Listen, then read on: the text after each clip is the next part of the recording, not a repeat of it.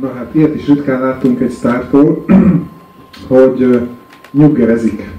Tehát, hogy így azt mondja a fiataloknak, akik az ő zenéjére partiznak, hogy gyerekek, egyszer ti is megdöglötök keserves körülmények között, és nem kell gyűlölni a nyuggereket, mert ti is azok lesztek.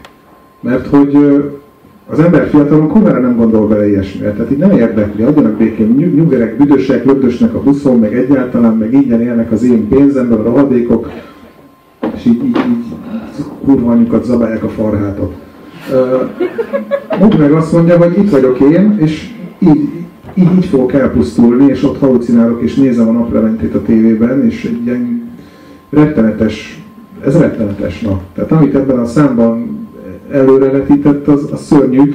Az empátiára keményen rámegy, arra, hogy, hogy, hogy így vedd már észre, hogy mindannyian emberi lények vagyunk. Mobilról tudni kell, hogy nagyon komoly harcosa mindenféle jogoknak. Ö, leginkább az állati jogokat szeretné, hogyha, hogyha így megszületnének. Tehát, hogy így azt mondja, hogy volt, volt az a kor, amikor a királyoknak voltak jogai, aztán lettek a nemeseknek, meg az ő slepjüknek, és aztán így a mindenféle vérzivataros forradalmak után így lett a, a polgárságnak, aztán egyszer csak így eljutottunk oda, hogy minden férfinak voltak jogai. Egyébként a világon még nem mindenhol van még továbbra sem a nőknek, például Szaudarábiában nem vezethetnek a nők autót, meg nem szavazhatnak, meg ilyenek.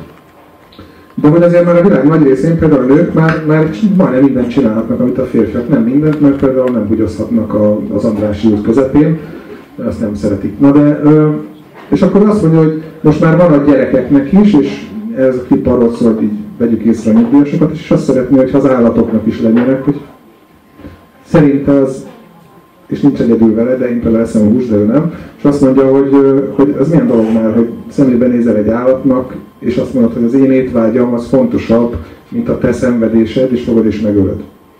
És tök igaza van, én eszem hús, sajnálom, nem, nem tudok erről lejönni erről a tripről, de, de, de egyetértek vele amúgy. Na, tény, hogy nagyon etikus módon él, nagyon sok szempontból. És az is tény, hogy nagyon-nagyon-nagyon erős személyiség, egy nagyon-nagyon-nagyon erős művészi vízió az, amit a, a Mobi vállal és amit a Mobi követ és amihez tartja magát.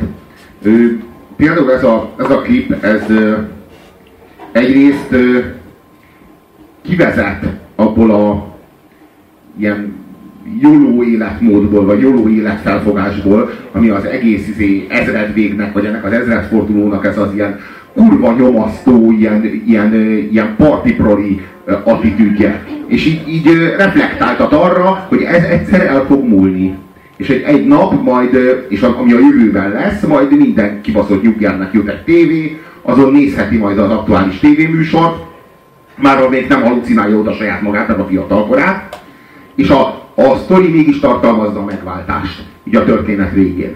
Úgyhogy az egész ö, egy, ö, egy nagyon keményen ilyen materialista, és egy nagyon-nagyon keményen ilyen kiózi, kiózanító, ö, ö, realista ilyen vízió, de a végét, a végére mégis egy, egy megváltás sztori válik belőle. Hát spirituálisá válik. Lélekvándorlás így elég egyértelműen, nyilván szavak nélkül, de egyértelműen.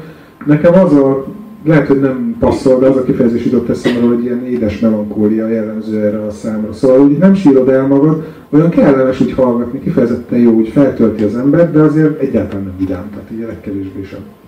No. Még, még mobilról még egy dolgot nagyon fontos elmondani, hogy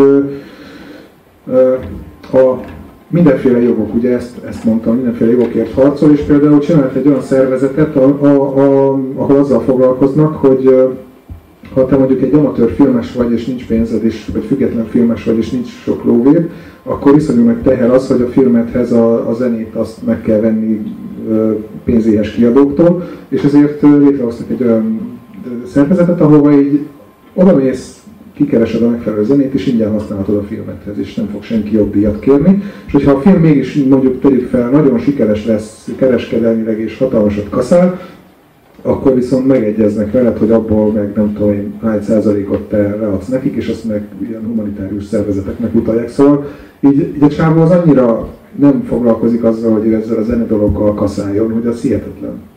Tehát elképesztő kibaszott nagy művész a lobby, és elképesztően ö, ö, termékeny. Tehát, hogy a, a egy lemezre ő ilyen 18 meg 22 számokat rak föl. Tehát, hogy így a, a korábban azért így meg, megtanultuk, ugye a, legalábbis a, én az életem nagyobb részében, mondjuk a 90-es évekig bezárólag, vagy akár az ezredfordulóig, hogy egy lemezen, hogyha nagyon, nagyon oda teszi magát az előadó, akkor van 13 szám. Tehát például a Jacksonnak a Thriller című lemezén, ami a legnagyobb példányszámban eladott album volt vala, azon 9 számban. Egy 9 szám eleget tudott ahhoz, hogy eladják valami, nem tudom én, 80 vagy 90 millió példányban, tehát hogy annyira nem izé, annyira nem, nem drámai, hogyha egy lemezen nincs több mondjuk 10 számnál.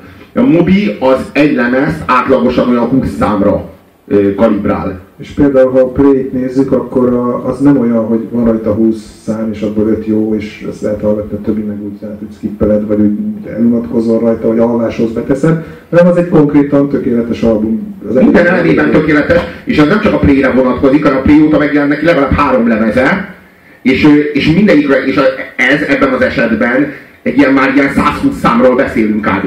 Tehát ilyen olyan mennyiségű, olyan mennyiségű zenéről van szó, ami, ami négy lemezből semmilyen más előadó esetében nem jön össze.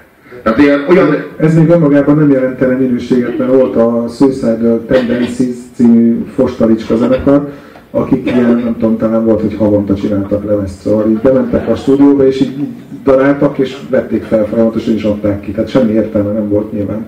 Mobi azért nem ez a kategória, azt tény. Jó, abszolút nem ez a kategória. Igazából neki mindegyik száma egy ilyen misztérium. Tehát mindegyik száma azért kiállt, hogy, kiállt, hogy megfejtsd. Vagy azért kiállt, hogy téged megfejtsen. Inkább így fogalmazok. Tehát azért kiállt, hogy így lássa magát valahova mélyre, és ott dolgozzon benned addig, amíg, ő, amíg föl nem dolgozol, és meg nem változol ennek a hatására. Vagy valami nagyon ilyesmi. Mert azt javaslom, hogy, hogy hallgassátok meg a Born rejtélynek, azt hiszem annak a zenéje volt ez a szám, ami, ami a Mobinak a, talán az egyik legjobb száma, egyébként szintén a, a Blade című lemezen hallható. Ö, nem, nem, ez a 18, 18 című lemezen hallható, és, és, és, és, és egyébként e, e, ebben a számban is a, a rockzenei ritmus és a melankolikus tartalom vagy hangulat az nagyon-nagyon erőteljesen és nagyon-nagyon intenzíven egészíti ki egymást.